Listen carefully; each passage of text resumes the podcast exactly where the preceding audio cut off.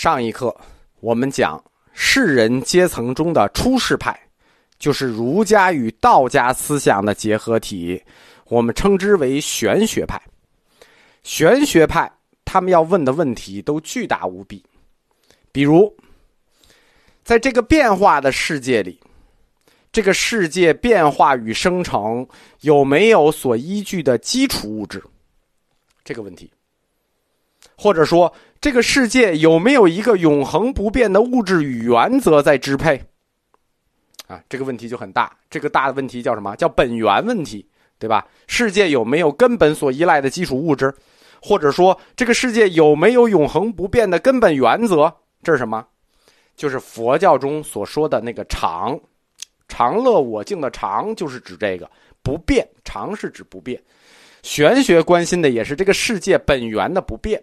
问题大不大？我们观察到的现实世界里，所有的一切，就是看到的啊、听到的这一切，都是发生在时间与空间上的现象。那这一切时间与空间上的现象，比如物质也好呀，运动也好呀，变化与差别也好呀，玄学称之为万有。那这是我们可以看见的，我们可以感受到的万有，就万有的世界。相对于这个世界的万有，有没有一种基本原则，就是它在创造着、支撑着这个世界？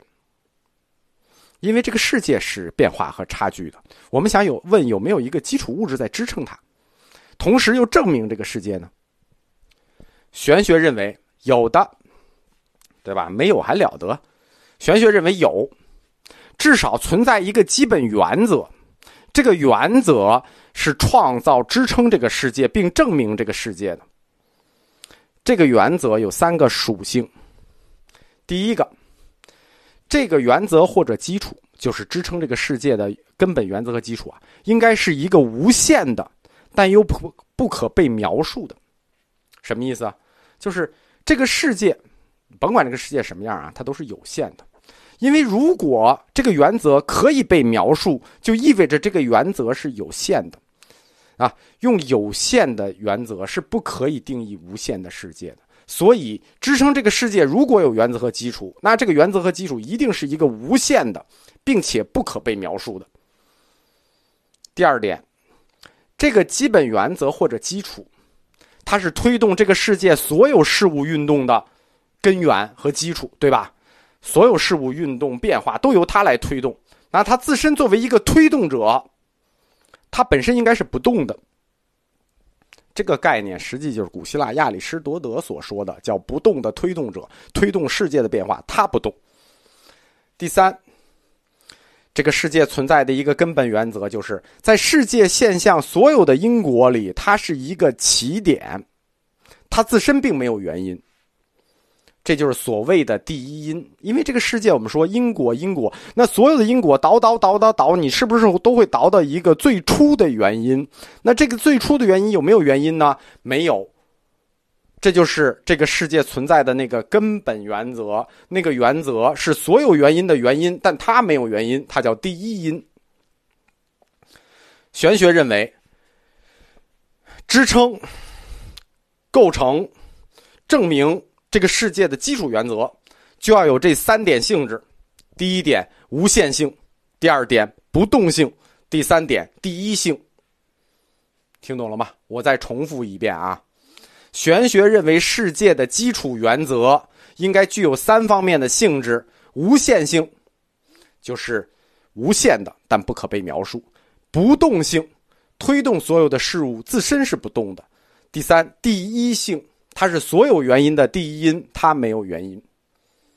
这就是，当然了，这是我们给玄学的一个西哲抽象。我们用玄学自己的话讲，这个课没法讲了，那个课这个话就很绕了，对吧？就是我们把它翻译成白话，这就是玄学的一个根本思想。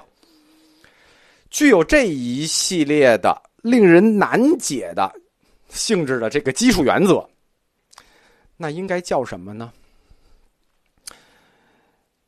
它应该叫玄嘛，对吧？不然叫玄学干什么？它应该叫玄嘛，也可以叫无。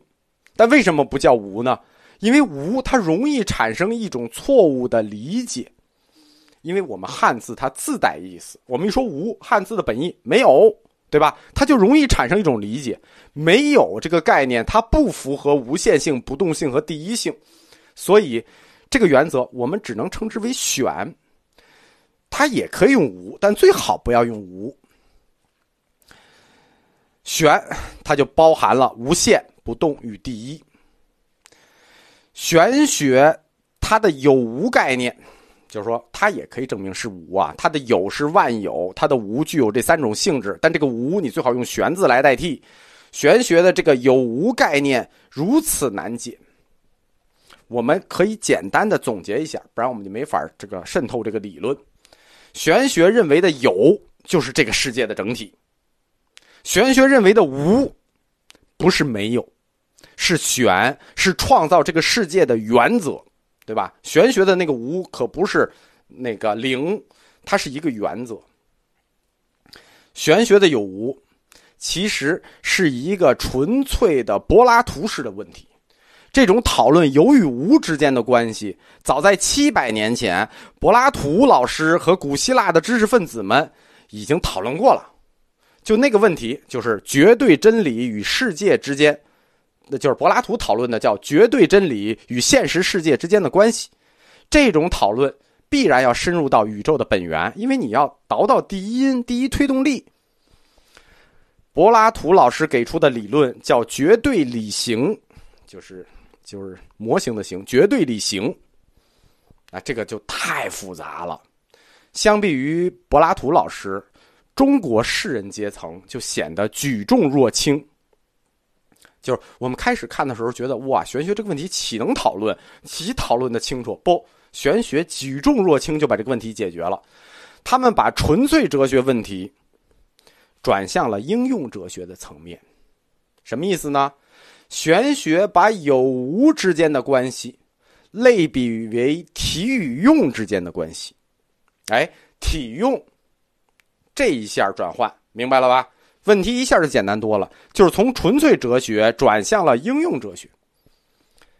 有和无这两个字在汉语里听着是一组相反词，但是在他玄学里头指示的不是一对对应物。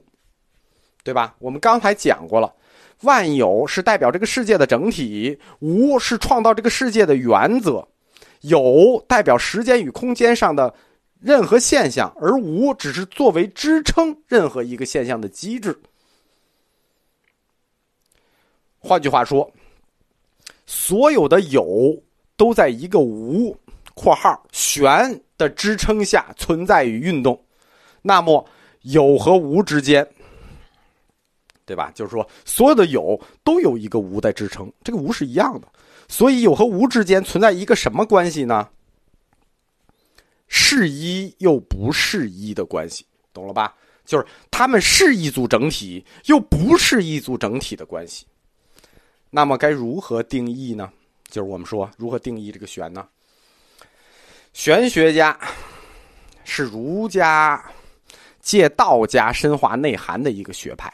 所以他们肯定是要借道家的思想来来来解释，借用《道德经》的基本经典，就是道家的基本经典《道德经》。《道德经》里有一句话：“此二者，同出而异名，同谓之玄。玄之又玄，众妙之门。”对吧？我们说有和无之间存在一个是一又不是一的关系，是一组词又不是一组特定词的关系，这不就是同出而异名，对吗？就是名字不一样，出，出出是一样的，所以叫玄。那这个玄怎么定义呢？玄之又玄，那就没法解释。玄之又玄是什么意思？是没意思，对吧？我们经常说这事儿很玄，那是什么意思啊？就是不太好描述这个状态。这事儿很玄，那你说一下不好说，很难描述那个状态。这个玄就是这个意思，它没意思。玄实际就是一个。用不好定义的名字，去定义一个不好定义的事情，对吧？这这这这个这个名字也不好定义，这个事儿也不好定义，我们就叫它玄吧。到底是怎么回事呢？那你自己感觉去吧，对吧？这一类涉及到本体论的思辨，统称为玄学，它就代表中国儒家思想中抽象的、观念化的自由派的倾向。我们前面说，明教代表中国儒家思想中保守的现实主义的倾向，而玄学就代表抽象的、观念化的自由派倾向，就是儒家早期自由派，就是玄学家。我不知道这个明教和玄学就给大家讲明白没有？